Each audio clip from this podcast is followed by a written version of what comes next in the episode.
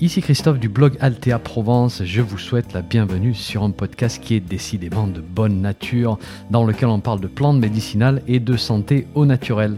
N'oubliez pas de vous abonner à ma lettre d'information en suivant le lien dans le descriptif du podcast, c'est gratuit. Chaque semaine, je vous envoie des informations utiles et pratiques sur les plantes et la santé. Et puis au passage, vous allez recevoir un petit PDF cadeau sur la confection de produits maison à base de plantes. Allez, si vous êtes prêts, on démarre. 3, 2, 1, c'est parti. Bonjour, je suis aujourd'hui avec le docteur Franck Gigon. On va parler du syndrome post-Covid, qu'on appelle aussi le Covid long, et ce qu'on peut faire avec les plantes. Alors Franck est médecin, expert en micronutrition et en phytothérapie. Je fais une petite introduction de Franck là. Il a été chargé d'enseignement au Duménat, donc c'est le département universitaire de médecine naturelle, pendant plus de 10 ans. Et il a été coordinateur de médecine préventive universitaire à Paris-Sorbonne, auteur de nombreux ouvrages sur les plantes médicinales et sur la nutrition. Il anime des conférences et des formations pour les professionnels de santé et le grand public. Franck, je suis content de te retrouver. Moi aussi. Et bah écoute, j'espère que tu as préparé plusieurs tasses de boissons caféinées, parce que j'ai bien peur que c'est une discussion qui ne va certainement pas durer 10 minutes. Voilà, clairement. Je te remercie de l'échange qu'on va pouvoir avoir ensemble, parce que c'est un sujet qui est dans l'actualité et on peut dire quand même passionnant et qui soulève pas mal de questions. Nous, on va amener surtout des pistes entre nous et je te repasse la parole pour le développement, mais je te remercie de l'échange qu'on va pouvoir avoir ensemble. Bah écoute, c'est toujours un plaisir. On échange d'ailleurs régulièrement sur de nombreux sujets. Là, aujourd'hui, c'est juste qu'on l'enregistre. Donc, c'est toujours un plaisir. Alors, effectivement, je pense que c'est un sujet qui devrait peut-être tous nous préoccuper, parce que c'est une situation qui semble toucher de nombreuses personnes. Et ce syndrome post-Covid, ça inclut une liste de nombreux symptômes. On va en voir certains. Hier, tu me disais plus de 50, je crois 53 même, tu me disais. Répertoriés. Ouais, répertoriés. Donc, des symptômes qui vont persister. On a mis la barre au-delà de 4 semaines après l'infection. Et sans qu'on puisse trop les relier à une autre pathologie, en fait. Donc, la cause logique et probable, c'est la Covid-19. Oui. Alors, je peux te rappeler quelques chiffres. Dans les non-hospitalisés, ça représenterait, pour toutes les personnes qui ont été touchées par la Covid-19, pour les non-hospitalisés, ça représenterait une fourchette entre 10 et 45%. Et pour ceux qui ont été hospitalisés, la fréquence est beaucoup plus importante. Ils sont beaucoup plus touchés par ce qu'on appelle ce Covid long. On en serait à 25-75%, c'est pas bien. Et aussi, ils ont remarqué peut-être que les personnes qui avaient eu un nombre de symptômes plus important en phase aiguë avaient tendance à faire plus ce syndrome du Covid long, comme on l'appelle pour l'instant. Alors justement, moi, c'était une question que j'avais, parce que dans certaines lectures que j'ai faites sur le sujet, on ne semble pas lier directement les formes aiguës et sévères, les détresses respiratoires, avec le syndrome post-Covid. Donc les deux ont l'air décorrélés, mais quand même, tu as l'air de dire que si on a fait une forme sévère, on va avoir beaucoup plus de probabilité de développer ces symptômes-là. Hein, oui, et clairement, ça sera plus de symptômes, évidemment, sur la sphère pneumologique, ouais. Clairement, mais c'est des chiffres qui ont l'air de se détacher maintenant. Alors, pour bien poser le débat avec nos auditeurs, c'est qu'on nage un peu dans le flou artistique, il faut bien le reconnaître, et que c'est en phase de comment on appelle ça, pas d'expérimentation, mais de connaissance. On essaye d'acquérir beaucoup de connaissances sur le sujet. Et voilà, on est en plein développement, en pleine recherche. Et effectivement, comme tu l'as précédemment dit, on est à peu près à 53 symptômes répertoriés pour l'instant, dont on peut rappeler peut-être quelques-uns. Le principal, c'est la fatigue, qui touche beaucoup de gens. Bien sûr, des troubles de type psychologique, à type de concentration, le brouillard mental. Alors, ça va jusqu'aux troubles du sommeil. Bien sûr, de l'anxiété avec potentiellement de la dépression et puis ce fameux syndrome du stress post-traumatique qu'il faudra toujours rechercher. Et puis, bien sûr, les essoufflements et puis cette anosmie, c'est-à-dire et l'agueusie, cette perte du goût et de l'odorat qui peuvent persister dans le temps. Donc, il y a à la fois des prolongements, on va dire, respiratoires potentiels, il y a un aspect de déséquilibre neurosensoriel, et puis il y a cet aspect de l'atteinte aussi de toute la sphère psychiatrique, j'allais dire, puisqu'on a des personnes qui sont vraiment très touchées à ce niveau-là par ce qu'on appelle ce Covid lent.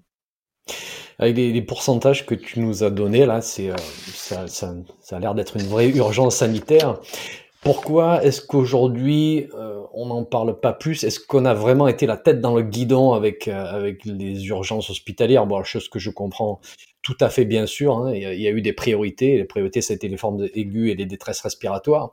Mais là, on voit des pourcentages qui sont complètement fous, ce qui veut dire qu'on devrait tous connaître autour de nous des gens qui ont développé ce syndrome post-Covid. On n'en parle pas beaucoup, enfin si, on commence à en parler dans certains cercles, c'est sûr, mais comment tu expliques ça? C'est vraiment tête dans le guidon jusque-là, on n'a pas eu le temps de se préoccuper de ça.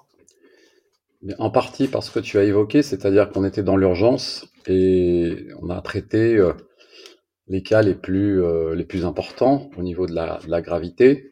On s'est aussi beaucoup focalisé sur l'aspect vaccination, mais pour avoir entendu un professeur de médecine en infectiologie sur les plateaux télé, il disait aussi qu'ils avaient beaucoup de personnes qu'ils recevaient en consultation, donc après 4 semaines d'une infection, et qu'ils avaient détecté beaucoup de personnes qui étaient de l'ordre de l'hystérie, c'est-à-dire que en fait les symptômes qu'ils manifestaient étaient en rapport plus avec une peur qu'avec des réels symptômes organiques.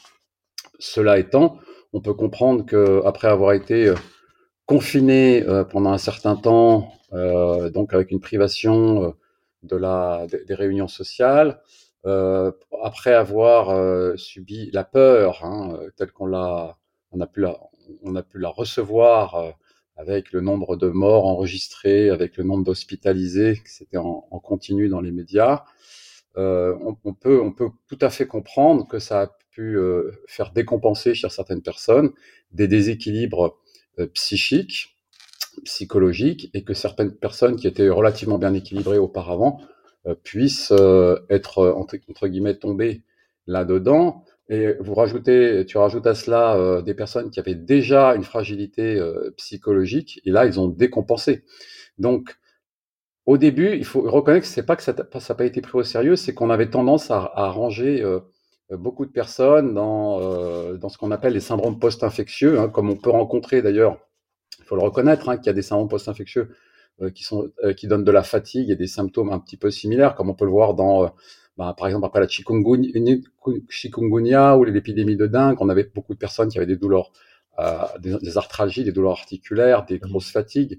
Bon, pour l'hépatite B, c'est très connu aussi, on a une grosse fatigue. Pour la mononucléose infectieuse, on a aussi une grosse fatigue. Alors, on n'a pas forcément tout le cortège de signes qu'on a évoqué dans les 53 symptômes, mais on a la majeure partie de ces symptômes, et c'est vrai que ça dure. Et là, pourquoi c'est un phénomène qui a l'air plus important? Tout simplement parce que, comme il y a eu une forte contagiosité, il y a eu mathématiquement beaucoup plus de personnes qui ont été touchées, et donc on peut s'attendre à ce qu'il y ait plus de syndromes post-infectieux au long cours dans le reste de la population. Ça, c'est une des explications qui est évoquée.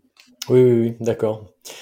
Et puis, comme on va le voir aussi, il y a d'autres explications un petit peu plus physiologiques, vu qu'on va essayer de couvrir ces fondations-là, ce qu'on sait aujourd'hui, ce que la science nous dit au sujet de ces situations post-infectieuses. Alors avant qu'on rentre dans tous ces détails-là, j'aimerais quand même qu'on donne quelques mises en garde pour ceux qui nous écoutent. Alors d'abord, bien sûr, logique, consulter un médecin si les symptômes persistent, c'est important d'avoir un bon diagnostic.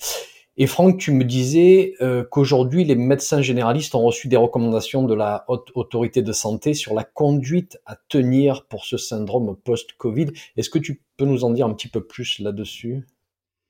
Oui, donc pour les symptômes les plus communs, les plus bénins, la Haute Autorité de Santé recommande d'aller voir son médecin traitant, à qui on a donné en quelque sorte une conduite à tenir. Alors et puis aussi il y a une coordination post-Covid qui s'est mise en place, semble-t-il, et qui est en train d'être actualisée. Ça va même pour certaines orientations jusqu'à aller pour les personnes qui auront des symptômes plus sévères, aller être hospitalisés dans des services de soins de suite et de réadaptation.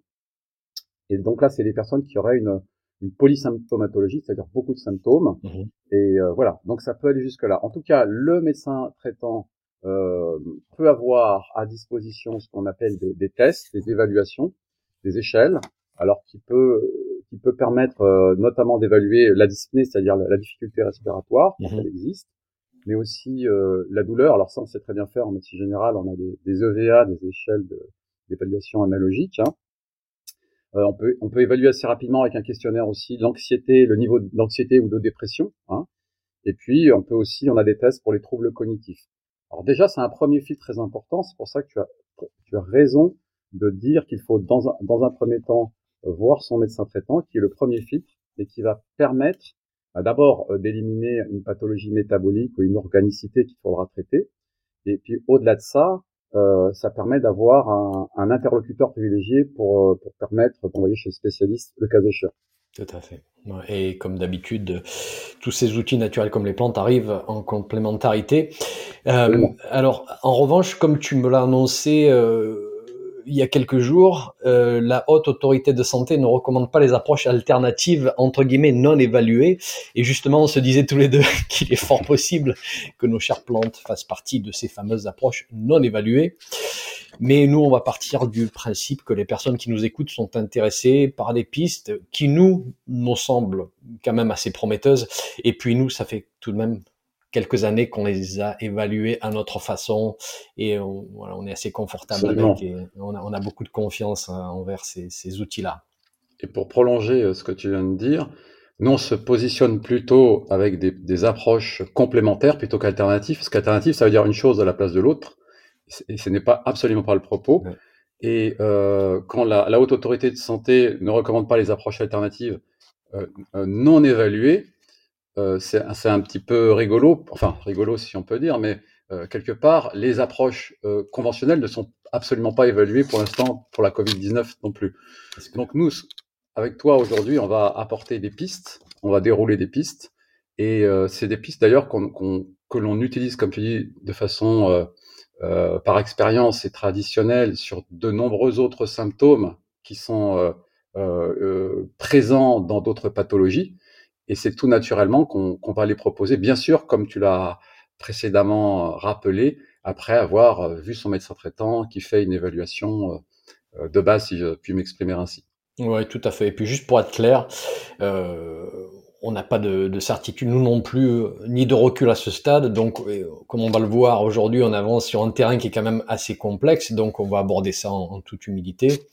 Et bien sûr, comme tu disais, après, il n'y a pas de raison que les fondations du bien-être telles qu'on les connaît aujourd'hui et avec lesquelles on a l'habitude de travailler ne fonctionnent pas ici. Donc, nous, on va rester avec ses piliers, avec le terrain de l'individu, des zones dans lesquelles on a l'habitude de travailler. Et comme on va le voir, on peut déjà faire énormément de choses. Et ce qu'on va faire aussi au cours de cette discussion, c'est un tour d'horizon global le plus large possible de la situation. Alors, tu as évoqué 53 symptômes. On va partir dans plusieurs directions sans pouvoir trop y passer énormément de temps non plus, donc voilà, désolé, c'est juste le format qui veut ça. On va pas pouvoir aller au fond des choses sur cette première discussion, mais bon, voilà, comme on évoquait en préparation à cette discussion, si on avait besoin d'aller plus en profondeur sur un aspect ou un autre, peut-être qu'on envisagera de faire une autre discussion de ce style. Voilà, n'hésitez pas à nous dire. Alors, comment expliquer ce syndrome post-Covid? On a plusieurs hypothèses aujourd'hui. Franck, j'aimerais qu'on les passe en revue.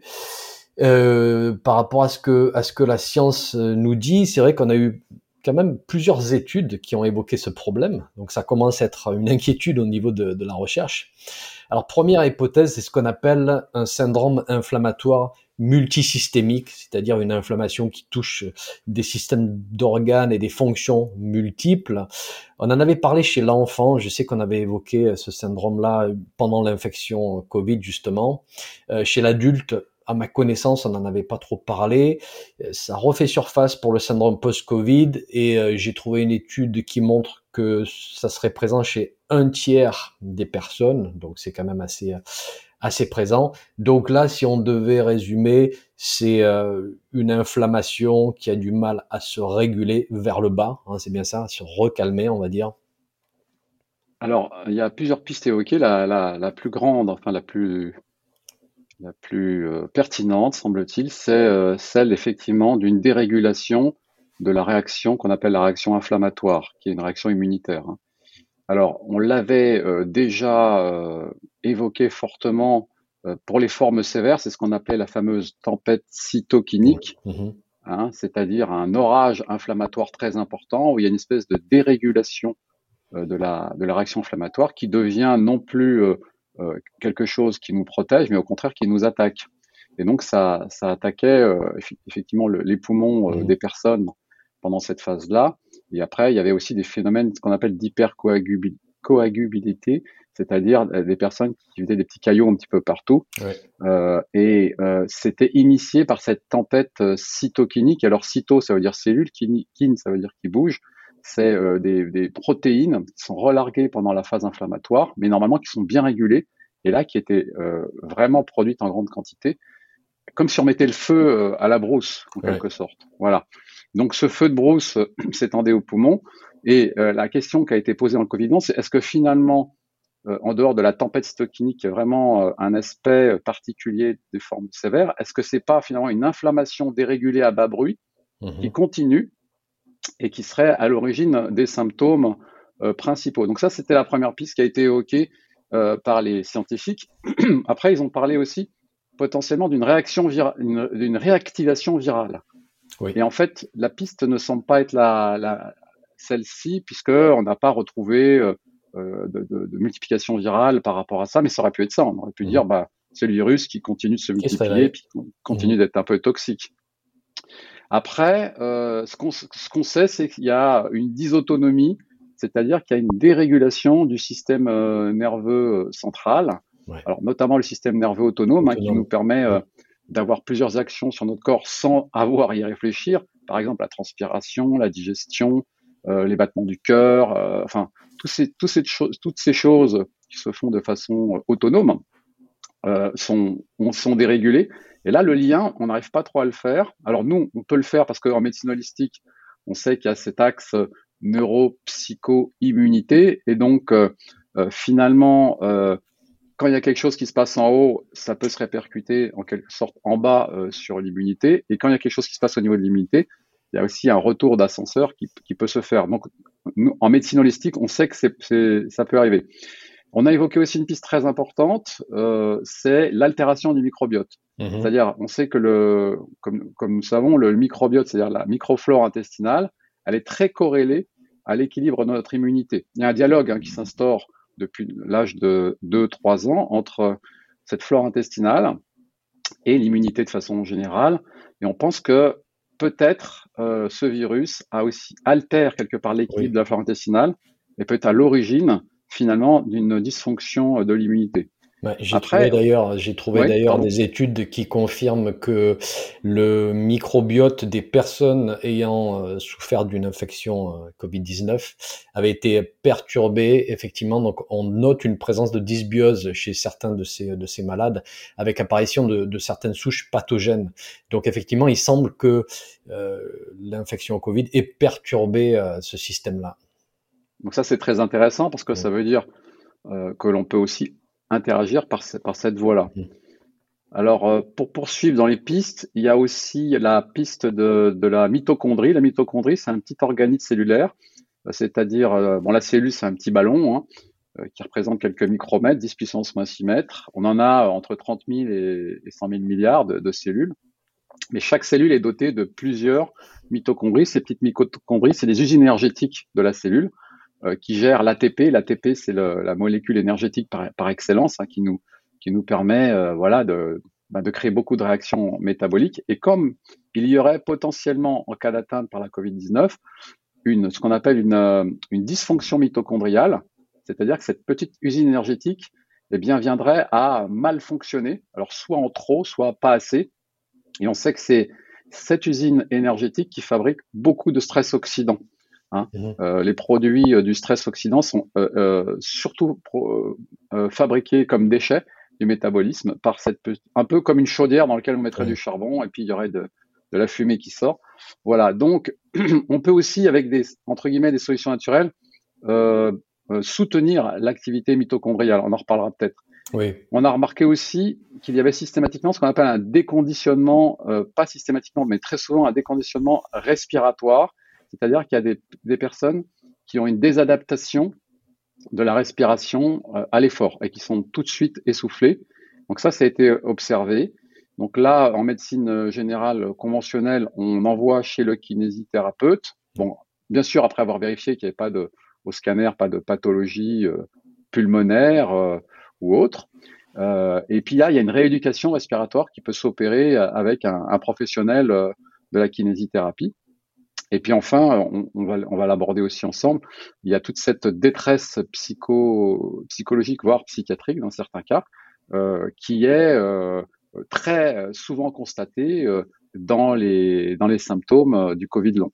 Ouais. Alors j'ai deux points ici, Franck, tu vas me dire ce que tu en penses, mais quand je vois ce nuage de symptômes et de systèmes d'organes touchés, système nerveux, vasculaire, immunitaire, et je reviens toujours à cette composante inflammatoire, parce que voilà, tu as utilisé ce terme d'inflammation de bas grade ou de bas niveau, une composante qu'on retrouve dans quasiment toutes les maladies aujourd'hui chroniques dégénératives. Est-ce que c'est pas ça qui est la composante commune et qui bouleverse tous ces systèmes? Et d'ailleurs, je faisais une petite recherche bibliographique pour voir justement les liens, et j'ai trouvé une étude qui parle, alors c'est juste un exemple, mais qui parle du lien possible entre l'inflammation et les récepteurs GABAergiques du système nerveux, ce qui pourrait expliquer certains symptômes du Covid long, comme la fatigue, le brouillard mental, la déprime. Est-ce que tu penses que, je pose la question, c'est un petit peu rhétorique parce qu'on a inclus ça dans les piliers sur lesquels nous on aimerait bien travailler, mais est-ce que tu confirmes cette vue-là? Oui, tu as raison, il y a des travaux qui convergent vers ce qu'on appelle une neuro-inflammation, c'est-à-dire une inflammation du système nerveux central. Et effectivement, c'est un carrefour métabolique que l'on retrouve dans d'autres pathologies de civilisation, comme les maladies neurodégénératives ou des maladies chroniques inflammatoires systémiques, un peu comme les polyarthrites rhumatoïdes, etc. Et donc, c'est très intéressant de se dire qu'on peut aussi interagir sur ce carrefour métabolique, parce qu'on ne sait pas si c'est la cause ou si c'est comment dirais-je, le résultat, mais en tout cas, essayer de contenir ce feu doux qui met en péril nos cellules, c'est une part importante de la médecine holistique que nous on connaît, mais c'est aussi un angle de vue qui n'est pas forcément abordé par la médecine conventionnelle, ou alors si en mettant des anti-inflammatoires conventionnels comme des corticoïdes ou des anti-inflammatoires non stéroïdiens, avec les effets indésirables et puis les limites que ça fait intervenir. Donc ça, c'était le premier point. Le deuxième point, c'est que hier, tu m'as parlé aussi d'une piste des anticorps anti-ACE2, donc ces récepteurs ACE2 dont on a beaucoup parlé pendant le Covid, vu que le virus allait se verrouiller ou interagir avec ces récepteurs-là, quelque chose qui pourrait expliquer cette réaction inflammatoire. Donc moi, dès que j'entends le mot auto-anticorps, tout de suite, c'est auto-immunité, maladie auto-immune. Est-ce qu'on est en train de dire que le syndrome post-Covid, ça serait une réaction auto-immune, en fait? Écoute, on se dirige vers cette piste-là également, puisqu'effectivement, on a remarqué que 8 patients sur 10 qui avaient été touchés par la Covid-19 fabriquaient ce qu'on appelle des auto-anticorps anti-enzyme, contre une enzyme, une protéine qui régule l'immunité, justement, et c'est via les récepteurs ACE2. On va rappeler que les récepteurs ACE2, c'est la porte d'entrée du SARS-CoV-2, notamment au niveau des muqueuses respiratoires, nasales et puis un petit peu plus loin. Et puis qu'elles sont surexprimées d'ailleurs chez les personnes qui ont des comorbidités, en surpoids, hypertension artérielle dérégulée, etc.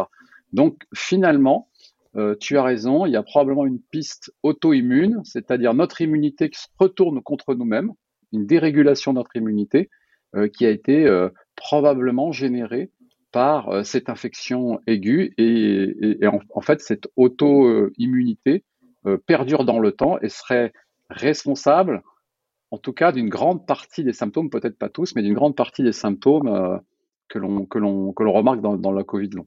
C'est ça, c'est très intéressant. En tout cas, je tenais à ce qu'on mentionne cette hypothèse aussi parce que ça va expliquer certains des choix que nous on a fait au sujet de plantes qui stabilisent l'immunité plus que de la booster dans un sens, plus que de l'exciter, quelque chose qui va être vraiment un petit peu plus équilibrant, qui va la moduler. On va y revenir parce que ça va être un des sujets de discussion.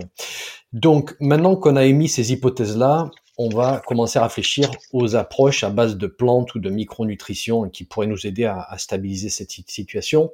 Et on va d'abord travailler sur ce qui nous semble la fondation de la situation. Et on a identifié 3 piliers. Le premier, c'est aider à rééquilibrer la réponse immunitaire. Donc, on travaille sur l'immunité. Le deuxième pilier, c'est aider à rééquilibrer la réponse inflammatoire. Alors, bien sûr, immunité, inflammation, les deux sont intimement liés, mais on a quand même des plantes qui ont certaines affinités pour l'un ou pour l'autre. Et troisième point, on va aider la personne à retrouver une certaine vitalité, une certaine force physique et mentale pour l'aider à faire face à la situation, pour l'aider à se sortir de ce sentiment de qu'elle n'a pas les ressources, qu'elle n'a plus la résilience et la résistance pour recommencer à prendre le taureau par les cornes. Donc, 3 blocs, 3 axes. Donc, et une fois qu'on aura couvert ces 3 blocs, notre fondation, par-dessus, on va mettre d'autres points pour différents systèmes d'organes, système nerveux, système cardiovasculaire, etc., etc. Mais on commence par les fondations. Et la première des fondations, c'est rééquilibrer la réponse immunitaire. Et là, je vais te passer la main, Franck, je vais te laisser nous parler de micronutrition et je pense que personne ne sera surpris lorsqu'on évoque certaines choses comme vitamine C, la vitamine D, le zinc, etc. Mais quels sont les conseils spécifiques que toi tu donnerais en micronutrition pour aider justement cette immunité qui est un petit peu dysrégulée à se restabiliser ? Alors effectivement, il y a des ingrédients phares dont on peut parler tout de suite. On va tout de suite, évidemment, mettre en avant la vitamine D, qui a été d'ailleurs mise en avant, pas par nous, les médecins micronutritionnistes, mais par même l'Académie de médecine. Hein. Donc, la vitamine D, c'est bien sûr quelque chose qui agit sur la densité osseuse. Ça, toute la population connaît ça. Mais au-delà de ça, on peut considérer presque que c'est comme une hormone qui va agir notamment pour moduler l'immunité. Donc, elle n'excite pas l'immunité, elle la module, elle la soutient. Alors, on a beaucoup d'exemples de pathologies dites auto-immunes où les personnes ont un statut en vitamine D relativement bas, sclérose en plaques, pour l'arthrite rhumatoïde, tout ça. Donc, on connaît déjà l'implication directe de la vitamine D dans la participation directe ou indirecte aux maladies, à l'exposition en tout cas à ces maladies. Et ce qu'il y a de sûr, c'est qu'on a des études qui confirment que les personnes qui ont été atteintes par la Covid-19 avaient majoritairement un statut en vitamine D bas, d'accord ? Et ça, c'est le premier point. Donc, ça voulait dire que les personnes qui avaient un statut relativement physiologique ou normal, considéré comme tel, étaient moins exposées finalement à attraper la Covid-19. Et on a remarqué aussi, dans d'autres études, que les personnes qui passaient aux formes sévères, c'était aussi des personnes qui avaient un statut en vitamine D assez bas. Et donc, finalement, ça protège aussi des formes sévères que d'avoir un bon statut en vitamine D. Donc, la vitamine D, ça se prend plutôt quotidiennement plutôt qu'en ampoule fortement dosée. Ça se prend plutôt tous les jours. Alors, il y a des formes en gouttes. Alors, il faut savoir que 2 gouttes, c'est à peu près égale à 400 unités internationales de vitamine D. Donc, les recommandations pendant très longtemps, c'était d'avoir au moins 200 à 400 unités par jour de vitamine D. Maintenant, les plafonds ont été relevés parce que c'était trop bas. On parle de 1000, voire 2000 à minima par jour. Ouais. Et la reco que l'on fait en micronutrition, c'est d'être au moins à 2 ou 4000 unités international par jour dans le cadre de la Covid-19 et puis surtout quand on l'a finalement déjà attrapé puisqu'on va avoir probablement cet effet de modulation sur l'immunité Et comme depuis le départ, on n'arrête pas de dire que l'immunité est au centre de cette problématique, en tout cas pour une bonne part des symptômes du Covid long, nous, on va recommander, avec bien sûr l'avis du médecin, puisqu'il y a quelques contre-indications à prendre de la vitamine D, comme l'hypercalcémie, enfin des histoires de chasse, mais il faut quand même que ce soit le médecin généraliste ou traitant qui s'en occupe. On va donc mettre à l'honneur la vitamine D dans la micronutrition. Alors après, tu fais faire des prises tests de sang pour valider l'efficacité de la supplémentation. Qu'est-ce que tu vas faire au cours de l'hiver, peut-être 2-3 fois par an? Comment tu procèdes en général? Alors, on procède en préconisant, et ensuite on fait un dosage de la vitamine D 3 mois après environ. Bon, le seuil recommandé, c'est 20, mais c'est 20 nanogrammes par litre, c'est assez bas. Nous, ce qu'on conseille en micronutrition, c'est d'atteindre des valeurs de 50 à 60 nanogrammes par litre. Surtout quand on a déjà une pathologie chronique, ou alors si on est en phase de Covid long, tout simplement. Oui. Donc vitamine D, déjà, voilà, c'est quelque chose de tellement simple à faire. Oui. Voilà. Alors après, il y a tout ce qui est vitamines antioxydantes, A, C, E, etc. Donc ça, c'est un petit cocktail que l'on peut proposer pour amener des ingrédients qui participent indirectement ou directement à une meilleure réponse immunitaire. Ça, c'est clairement, au-delà de tout doute, ces ingrédients sont très importants. Donc là, il y a des formulations toutes prêtes, hein, parce que on pourrait dire oui, il suffit de manger équilibré, voilà, et puis avec une alimentation optimisée, mais pour obtenir certains dosages de certaines vitamines ou d'oligo-éléments, il faudrait être de l'ordre du kilo ou de plusieurs dizaines de kilos pour compenser pendant cette phase un petit peu critique le manque. Voilà. Donc après, il y a d'autres nutriments qui sont intéressants, comme la glutamine, qui est un acide aminé qui permet de régénérer la paroi intestinale. Et on a évoqué la possibilité de la participation du déséquilibre de la flore intestinale dans les symptômes qui perdurent dans le Covid long. Voilà, donc je vais m'arrêter là parce qu'il y a d'autres micronutriments. Il y a la vitamine C, la vitamine E par exemple, qui sont évidemment fondamentales, mais ça fait partie des vitamines que l'on propose quasiment systématiquement quand on est en phase de convalescence. Ouais, on a beaucoup parlé du zinc aussi, qui est très important, bien sûr. Peut-être dans cette période aussi en particulier. Alors, on voit différents dosages, 15 mg par jour à 30 mg par jour, ça te paraît correct comme plage? Oui, il faut pas dépasser 20 mg par jour, surtout qu'on en trouve dans différents compléments alimentaires et ça peut s'additionner. Alors, ouais. Et le zinc participe évidemment directement à l'immunité. Il participe aussi au renouvellement de tous les tissus, enfin les tissus à renouvellement rapide, pardon. Donc ça peut être la peau, le système digestif et les cellules immunitaires, bien évidemment, qui sont des soldats qui sont régénérés en permanence.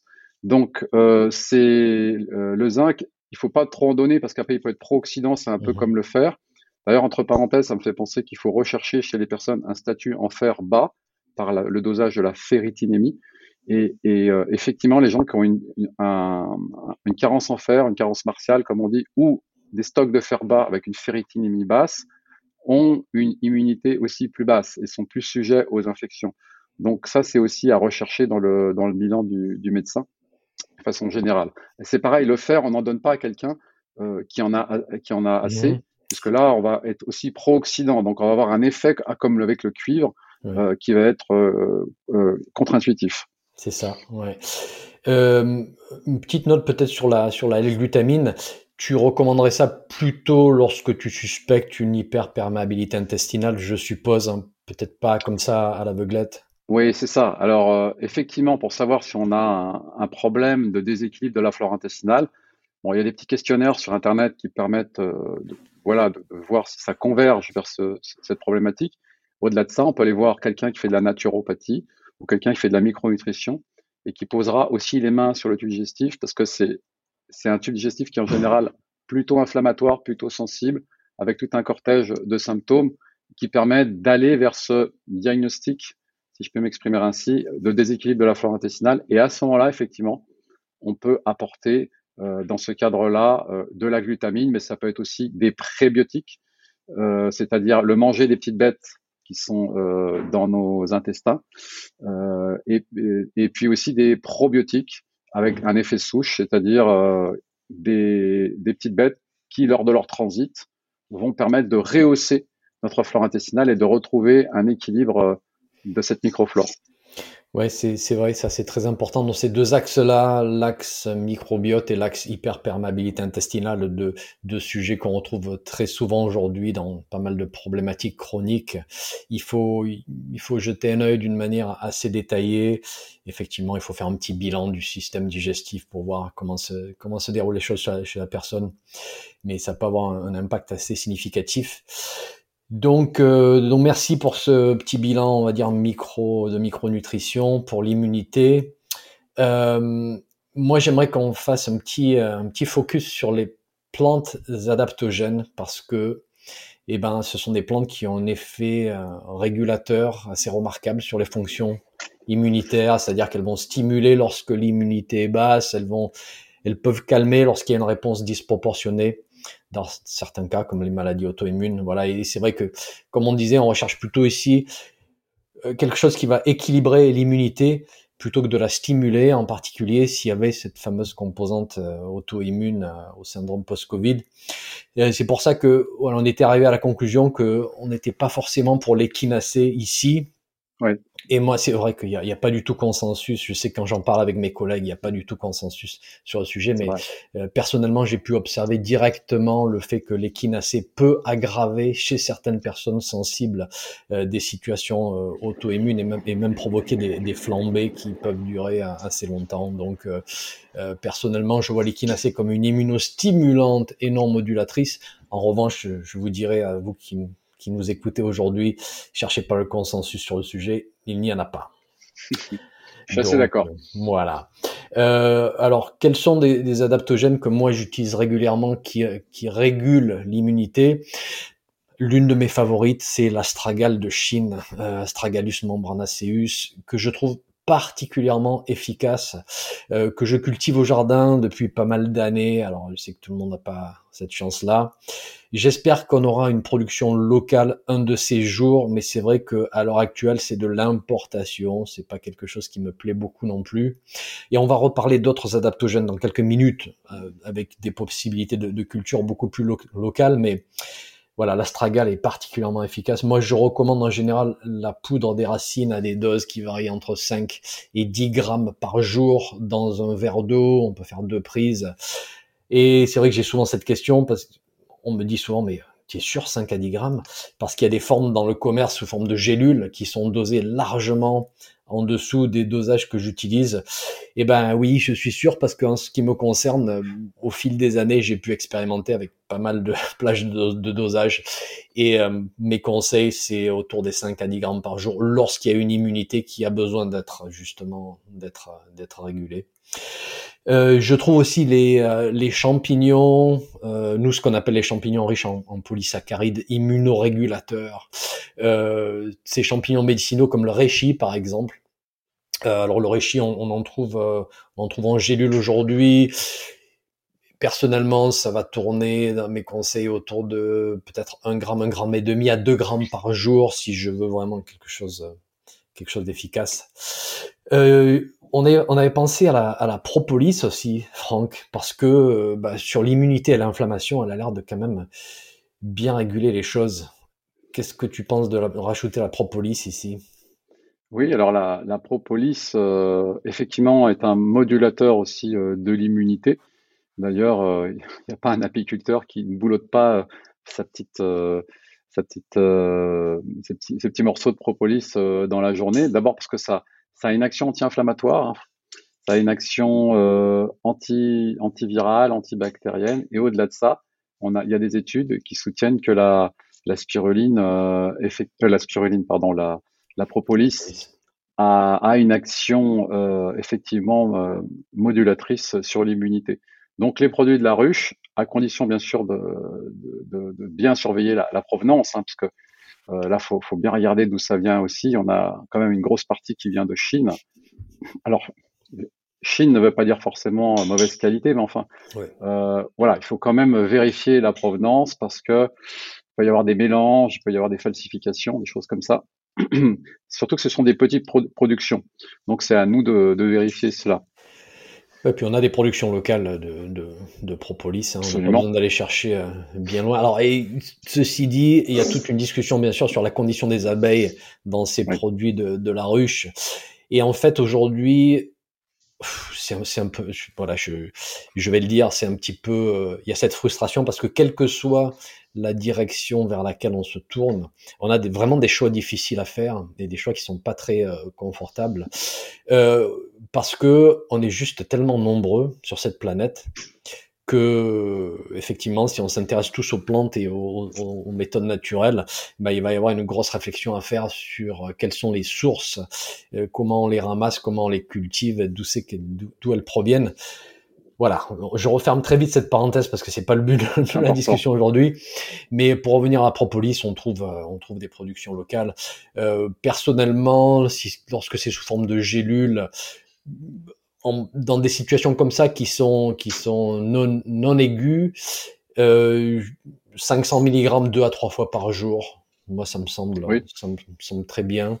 Et puis, si c'est un extrait liquide, voilà, une teinture de propolis, par exemple, une préparation assez forte, bah, moi, peut-être un dosage dans les 30 à 40 gouttes, 2 à 3 fois par jour aussi, c'est déjà bien. Alors, attention, les produits liquides, moi, j'ai testé des tonnes de teintures de propolis, d'extraits liquides. J'ai la chance de connaître des apiculteurs, donc on m'a donné de la propolis, j'ai préparé moi-même ma teinture, j'en ai beaucoup acheté dans le commerce et il peut y avoir d'énormes différences dans la qualité, la force. Quand tu mets ça dans ton verre, ouais. Tu te dis ou tu te dis waouh, voilà. Et ça, d'un point de vue efficacité, c'est vrai que ça peut faire une énorme différence. Donc réguler l'immunité, ben on a déjà donné pas mal de conseils ici. On va passer au deuxième point qui est l'inflammation, qui est probablement l'un des axes les plus intéressants à explorer ici. Voir si on peut équilibrer cette réponse inflammatoire avec les plantes. Et comme on l'a dit déjà, cette inflammation peut avoir un impact assez significatif sur des symptômes neurologiques comme la fatigue, la dépression, sur la partie vasculaire aussi.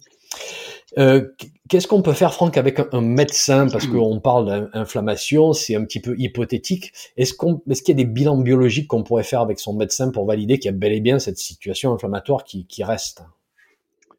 Alors en médecine, notamment en termes de biologie, il y a ce qu'on appelle la vitesse de sédimentation qui peut indiquer, quand elle est haute, une inflammation en cours. Alors ça, c'est plutôt pour des inflammations assez importantes ou aiguës.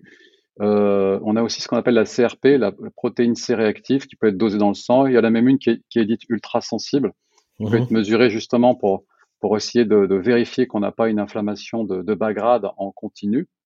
Moi, j'aime bien cette image que j'ai évoquée tout à l'heure, qui est qu'on cuit à feu doux à l'intérieur.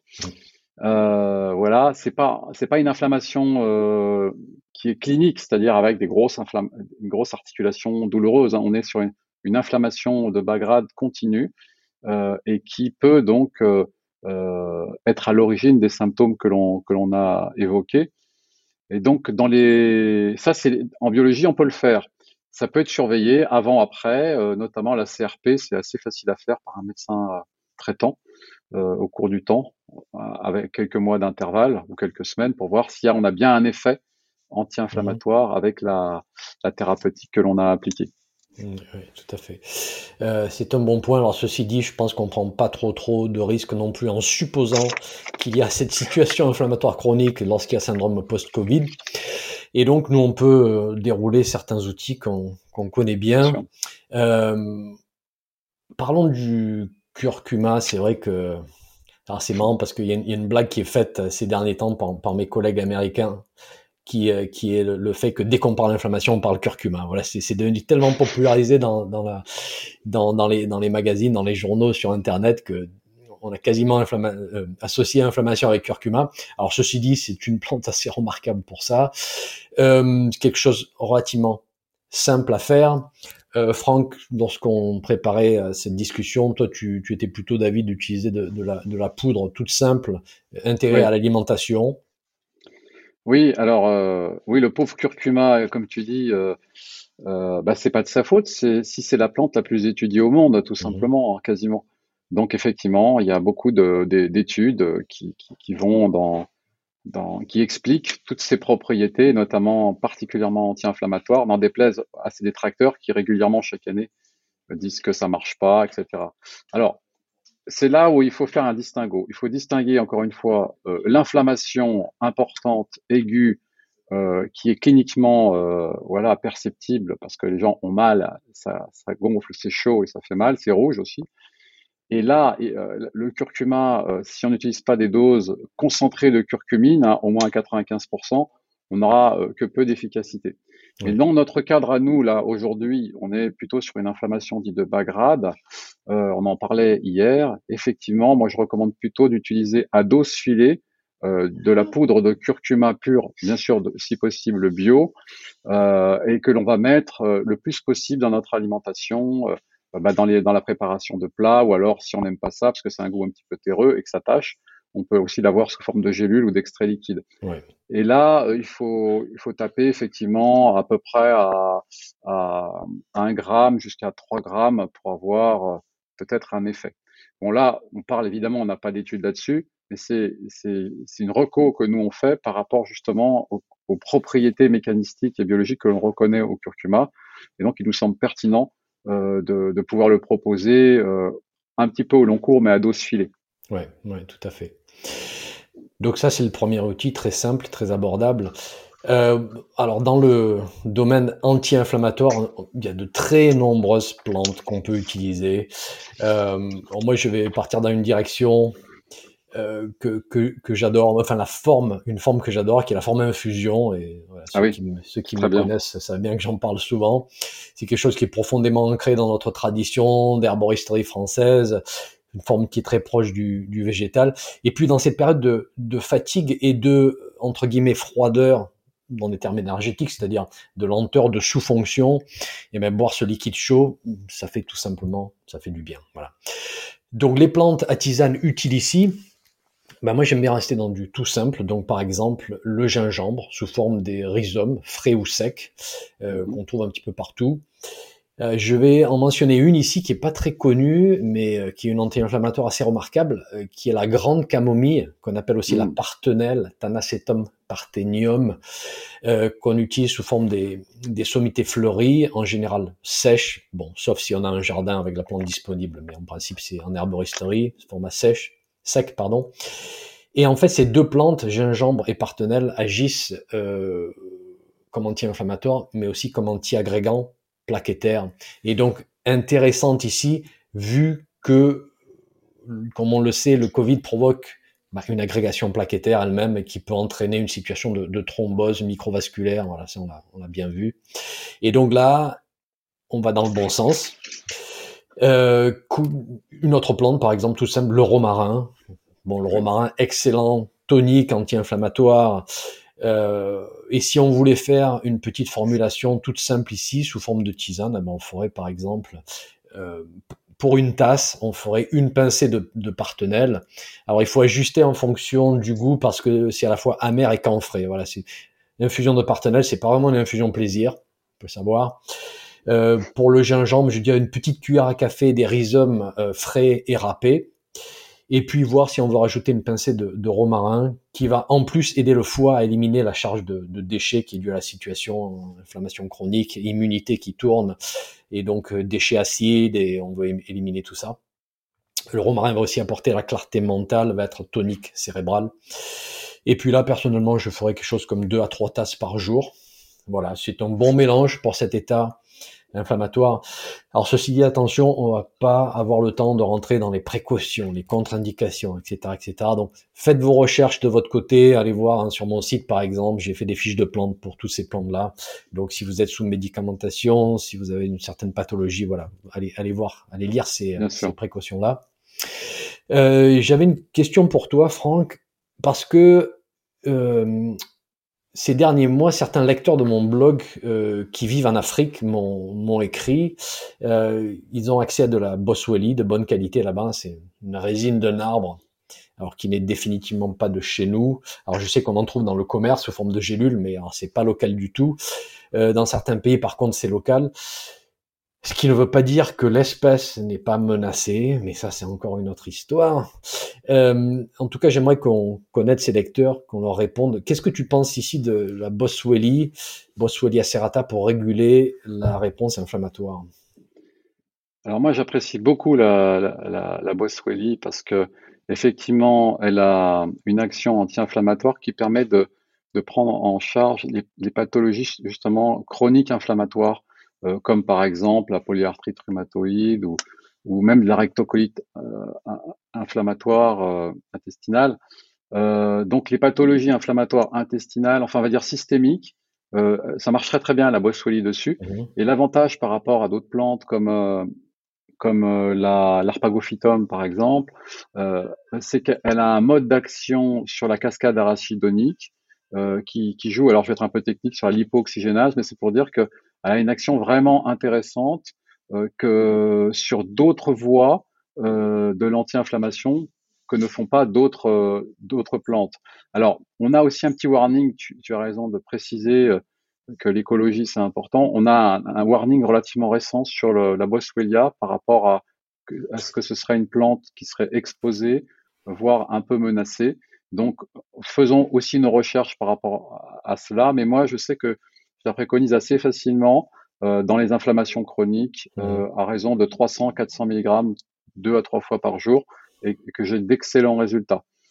Avec cette réserve que je viens d'évoquer, qui est pour moi récente puisque je viens de l'apprendre qu'il y a que très peu, que ça pourrait être aussi une plante qui serait sensible ou comme on dit menacée. Oui, d'accord, bon. Très bien, donc là on a vu plusieurs outils pour réguler l'inflammation. On va maintenant parler du troisième axe qui est l'épuisement, la faiblesse, le manque d'énergie. Donc comment peut-on retrouver au fil des semaines, c'est pas instantané, il faut du temps, mais comment est-ce qu'on peut retrouver un petit peu plus d'énergie physique et mentale pour mieux fonctionner, pour avoir un petit peu plus de force, de volonté pour prendre le taureau par les cornes et puis agir sur cette situation-là, peut-être recommencer un peu d'activité physique si le corps le permet, peut-être envisager de nouvelles solutions. Donc, qu'est-ce qu'on peut utiliser ici? Alors, je te laisse nous parler, Franck, de deux plantes, ou du moins d'une plante et d'une cyanobactérie. La plante, c'est le ginseng, et la bactérie, c'est la spiruline. Et avant de te laisser parler, au passage, une petite note un petit peu de déception pour moi au sujet de la rhodiole, ah oui, qui est une adaptogène absolument remarquable qu'on a utilisée pendant des années et j'ai toujours été vraiment satisfait de ce qu'elle apporte. Voilà, aujourd'hui elle est de plus en plus menacée dans le sauvage, elle est très compliquée à cultiver, donc on en arrive vraiment au point où il faut tirer la sonnette d'alarme. Ce qui est voilà. Je suis pas en train de dire qu'il n'y a pas de problème avec le ginseng, par exemple, bien que je vais vous donner une source française. Après, on cultive le ginseng en France, il faut savoir. Mais disons que pour la rhodiole, c'est pas une de celles qu'on va recommander aujourd'hui. Mais qu'est-ce que tu auras à nous dire, Franck, au sujet du ginseng et de la spiruline dans ce contexte? On va commencer par le ginseng. Eh bien, c'est une plante, comme on dit, adaptogène. Donc, adaptogène, c'est une plante ou une substance qui permet de s'adapter à tout type de stress, que ce soit des stress d'origine physique, psychologique, thermique, tout ce qu'on veut.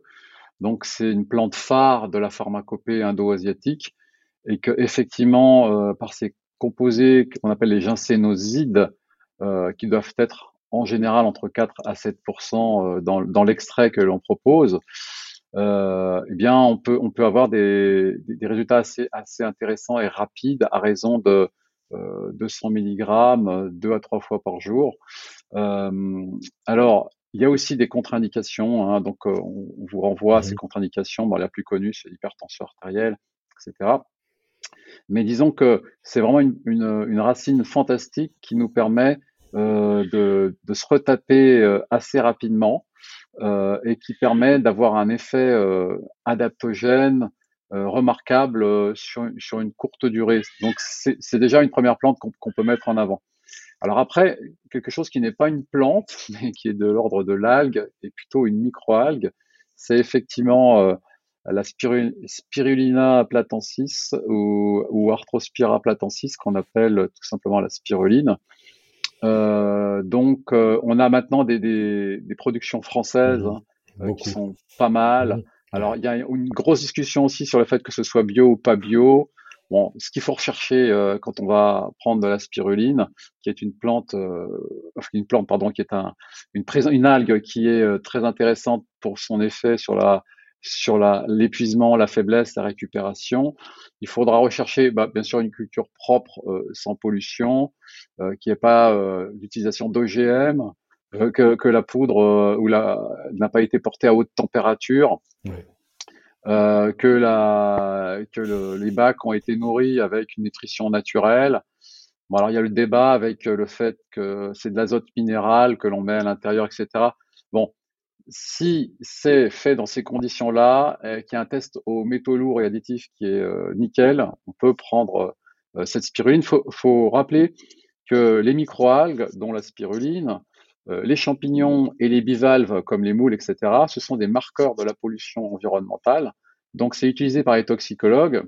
Ils vont tout de suite voir ces choses-là pour savoir si l'environnement est pollué. Donc, on comprend bien que c'est très important d'avoir un cahier des charges vraiment bien suivi et strict concernant notamment la spiruline.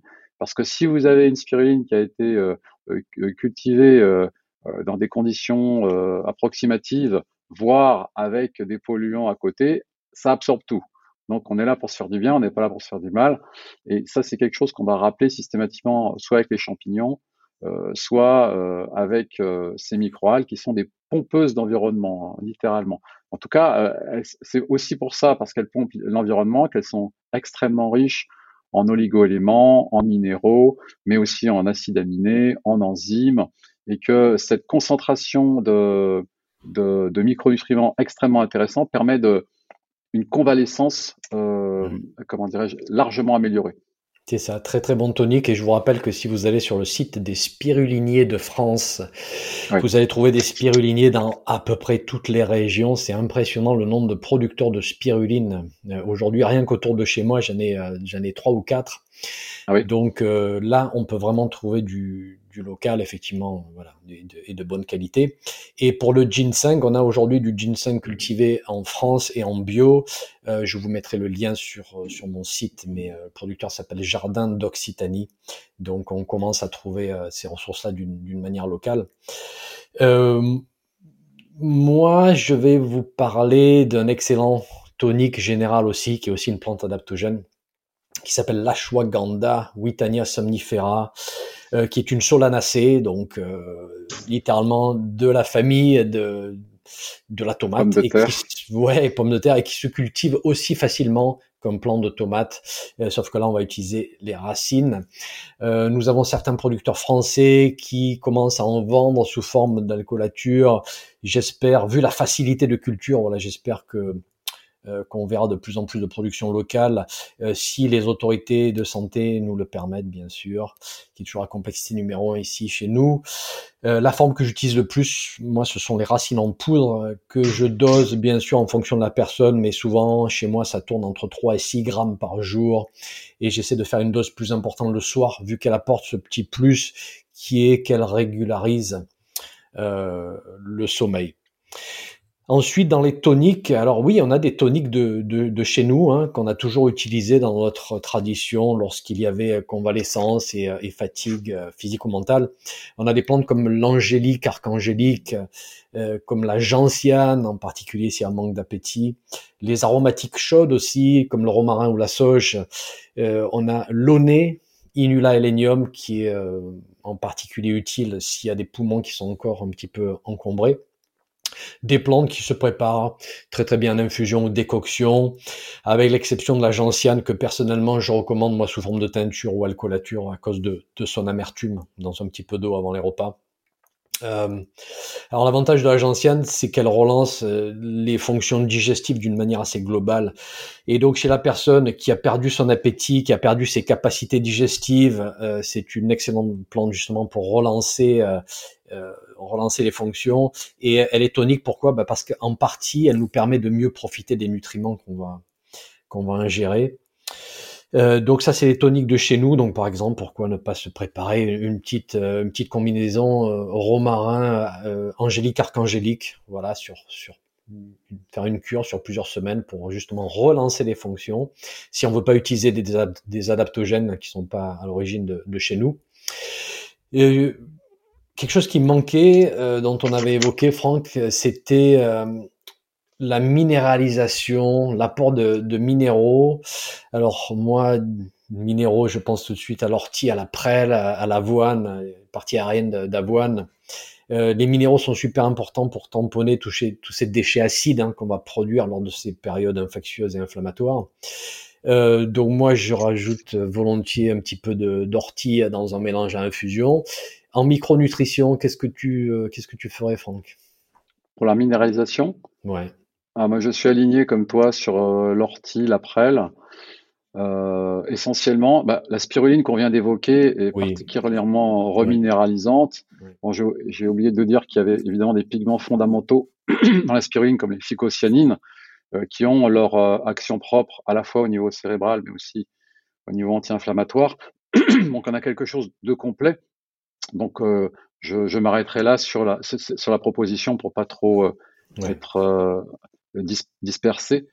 Alors après, effectivement, il y a pour l'épuisement et la faiblesse, parce que c'est le chapitre dans lequel on est, il y a quand même un ingrédient que moi je préconise quasiment systématiquement, c'est le magnésium. Mmh.